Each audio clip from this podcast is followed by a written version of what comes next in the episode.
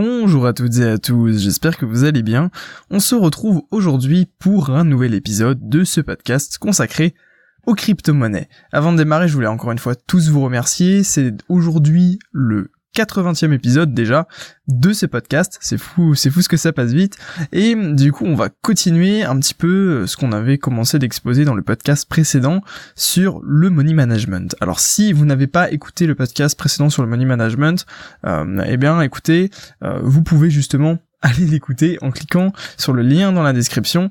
Euh, ce sera plus simple que éventuellement je tout simple, je vais quand même faire un petit rappel sur le money management, mais euh, si vous pouvez l'écouter, l'idée c'est que le podcast est en deux parties et donc c'est peut-être plus intéressant pour vous de d'abord écouter le premier épisode.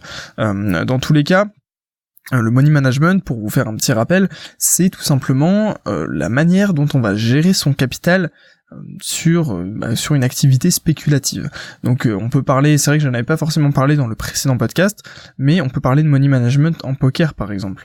Euh, c'est c'est un exemple type, mais le money management en poker est probablement aussi l'une des choses les plus euh, comment dire ça les plus importantes un petit peu comme en trading en investissement en spéculation ou en en toute activité euh, avec une gestion effectivement de l'argent. Alors du coup dans le podcast d'hier on s'est beaucoup plus concentré sur le money management appliqué à l'investissement. Euh, je vous avais expliqué deux trois petits enfin pour moi deux trois petits bons deux trois petits procédés deux trois petits bons ça ne se dit pas deux trois euh, procédés plutôt euh, plutôt cool je trouvais pour eh bien gérer son son argent et son capital sans forcément évidemment rentrer dans les détails. Euh, et je vous avais rappelé la règle qui est selon moi la plus importante quand on veut tout simplement investir sur les cryptos, que ce soit en investissement ou en trading. C'est le fait que de ne jamais mettre de l'argent sur le marché dont on a besoin pour vivre. Euh, l'idée là, c'est que si vous mettez de l'argent qui n'est euh, que dont vous n'avez pas besoin, automatiquement vous avez une libération psychologique et du coup euh, vous pouvez l'investir, le trader, etc. sans avoir trop de freins. Même si malheureusement la psychologie c'est la plus grosse barrière pour gagner de l'argent dans ce monde, je trouve. Bref, euh, ce n'est que mon avis. Euh, du coup, on va parler finalement de la spéculation. Alors, du coup, ici, le money management va surtout servir à protéger le capital, votre capital. Pourquoi? Parce que sans capital, on est quasiment littéralement mort. Euh, sans capital, on peut pas trader. Le capital, c'est l'outil de travail du spéculateur, du trader. et parce que, vous l'avez vu notamment aussi avec l'effet de levier, quand on va utiliser l'effet de levier, plus on a de capital, plus on va pouvoir utiliser un effet de levier important. Euh, donc ça, ça va jouer. Et puis également, bah forcément, plus on a de capital, plus on va pouvoir prendre des grosses positions.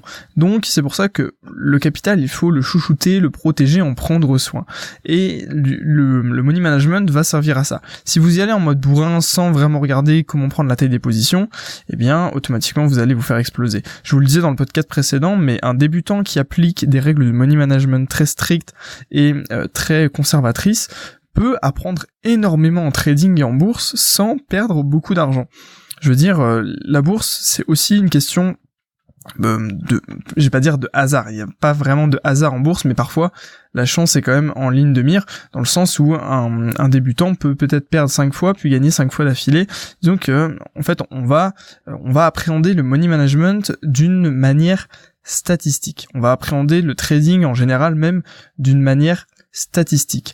Euh, je veux dire, parfois on peut pas, on peut ne pas avoir de chance et prendre cinq opportunités de trade d'affilée qui vont être perdantes. Mais si après statistiquement votre stratégie est gagnante, eh bien vous allez gagner sur le long terme.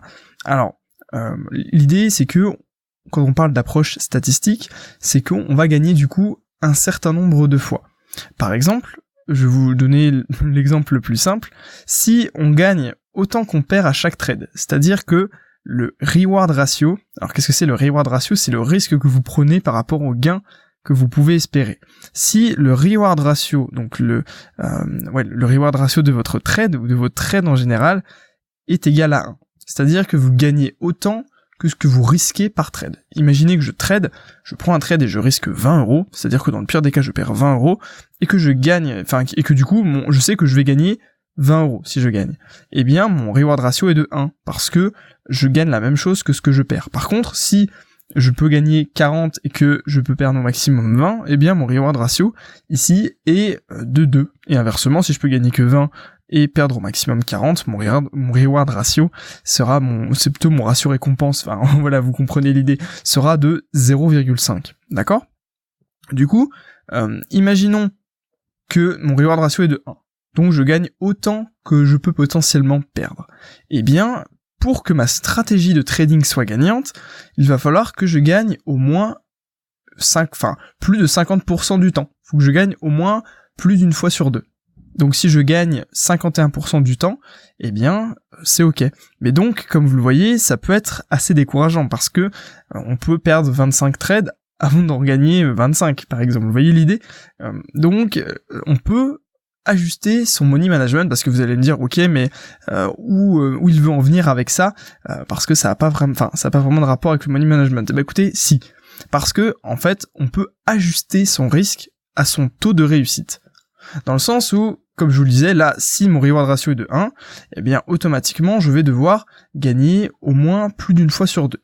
Par contre, si mon reward ratio est de 2, c'est-à-dire que à chaque fois quasiment que je prends un trade, je vais gagner en moyenne deux fois plus que ce que je risque. Eh bien, là, on peut se permettre du coup d'avoir euh, un, taux de réussite plus faible, parce qu'automatiquement, pour deux trades perdus, vous pouvez en gagner un.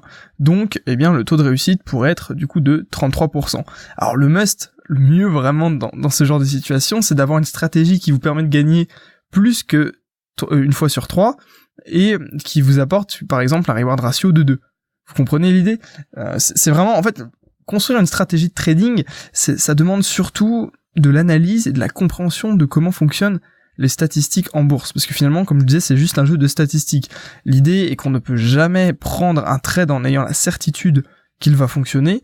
L'idée est que on a la certitude, entre guillemets, que les probabilités sont en, en notre faveur et que on a de grandes chances, enfin, du moins, on a plus de chances que le prix aille dans la direction que on s'est fixé plutôt que dans que l'inverse. Tout ça grâce à des indices, euh, des indicateurs, euh, la configuration du prix. Enfin voilà, il y a des milliers de techniques de trading.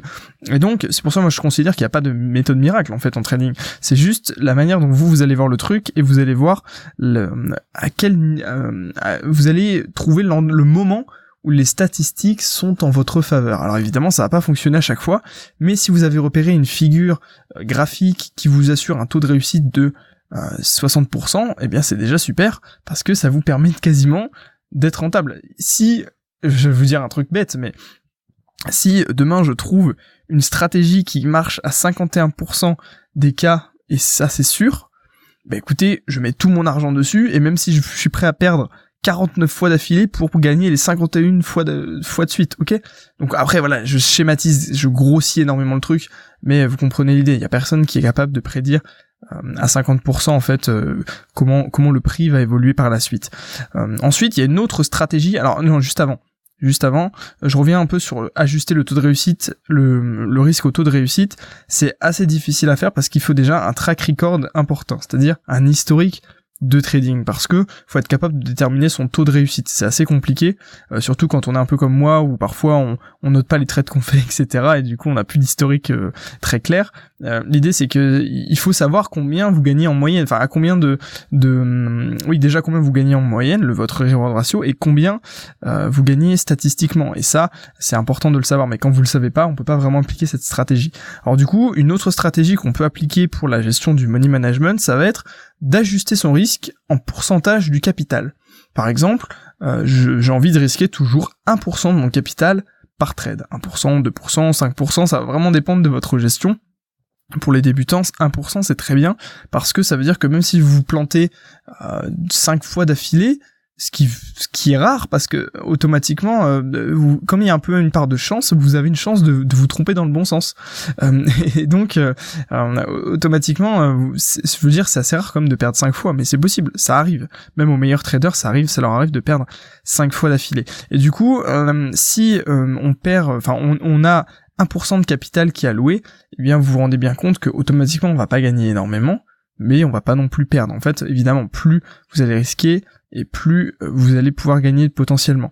Mais il y a quelque chose qui est intéressant avec cette stratégie, c'est que automatiquement, plus votre capital va grossir et plus vous allez prendre des trades plus gros. Et plus votre capital va se réduire et plus vous allez prendre des trades faibles. Parce qu'en fait, vous allez calculer vos 1% sur votre capital actuel. Donc si vous perdez un trade, eh bien vous ne calculez plus 1% sur votre capital global au départ, mais 1% sur les 99% de votre capital qu'il vous reste.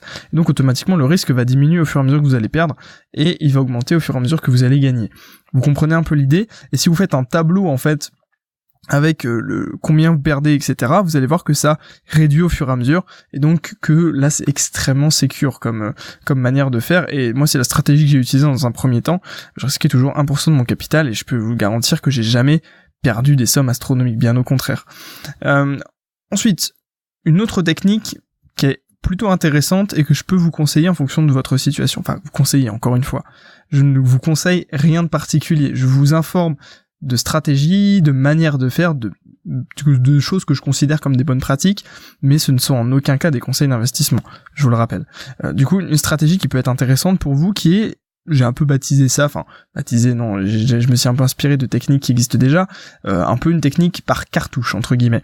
Euh, concrètement, vous allez calculer combien vous êtes prêt à mettre d'argent tous les mois, par exemple, dans le trading sur les cryptos. Imaginons que c'est 100 euros vous êtes prêt à mettre 100 euros parce que vous gagnez bien votre vie et puis vous avez 100 euros de côté tous les mois que, qui ne vous servent pas grand chose et vous voulez tenter de, votre chance sur les marchés financiers. Ok.